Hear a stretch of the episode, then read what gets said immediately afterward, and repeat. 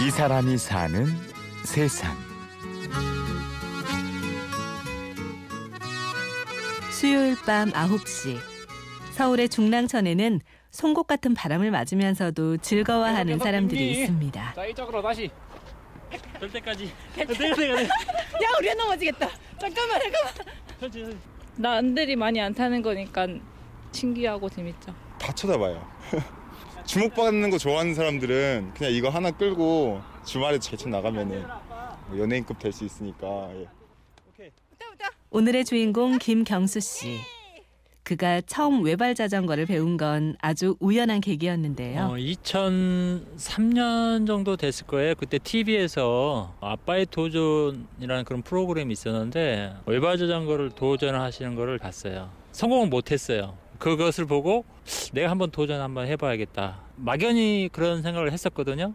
그러다가 가족끼리 양평에 있는 용문사라는 곳에 여행을 갔는데 어, 풀밭으로 외발 자전거를 타고 위에서 이렇게 내려오신 분이 계시더라고요. 한 60대 할아버지처럼 보였는데 신선 같다고 할까요? 이때 경수 씨는 결심을 하게 됩니다. 가족들을 깜짝 놀라게 해주자. 집에 오자마자 인터넷 검색을 했죠.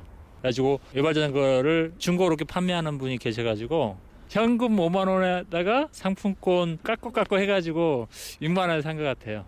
아 그때 식구들은 몰랐죠. 왜냐하면 몰래 연습해가지고 놀래키려고 그 계획을 하고 있었거든요. 그래가지고 학교에 가면 그 축구 골대 뒤에 이 망이 이렇게 있어요. 망을 잡고서 될 때까지 계속 한 거죠. 하루에 최소한 2시간 정도 한 것 같아요.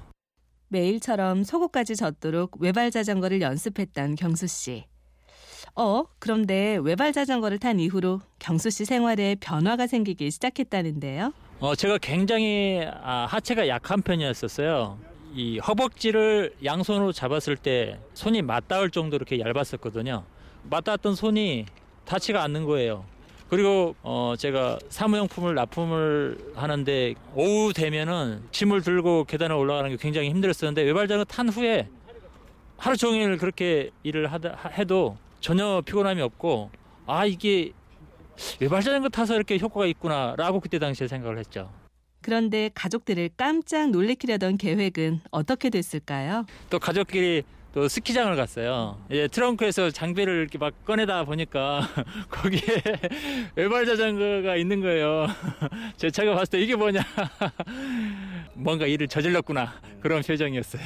언제 보여줬냐면 이제 손을 놓고 가기 시작할 때 운동장 처음에서 그다음 맞은편까지 갔었는데 팔을 막, 막 좌우로 흔들면서 뒤뚱뒤뚱 많이 웃었죠. 특히 애들이 많이 웃었어요. 멋진 아빠의 모습을 보여주자는 경수 씨의 계획은 실패했지만 본격적인 외발 자전거 인생은 그때부터 시작됐습니다. 동호회가 있더라고요. 그때 올림픽 공원에 그곳에서 이제 모임을 하는데 이제 그 정보를 보고서 아, 좀 더 제대로 한번 해보자라고 해서 이제 가봤죠. 저보다 잘 타는 사람들을 보고서 눈팅을 한 거죠. 그러니까 연습하는 방법을 확실히 알겠더라고요. 그래서 어, 실력이 훨씬 더 늘었어요.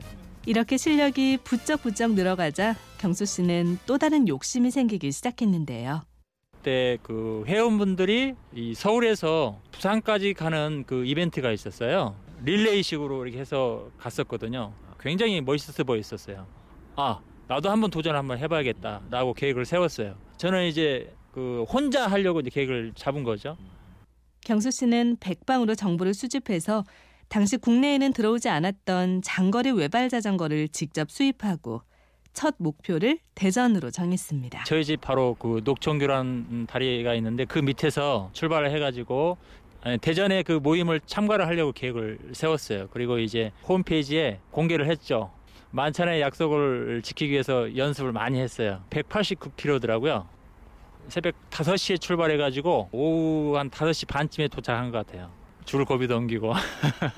그때 당시에는 자전거 도로가 없었기 때문에 예, 국도를 따라서 가는 거죠. 그런데 도착하니까 대전에 한 3, 40명 되는 회원들이 모여가지고 박수를 쳐주는데 예, 그런 감동은 어, 처음 느꼈어요. 아 이거구나 이거구나 라고 생각을 했죠.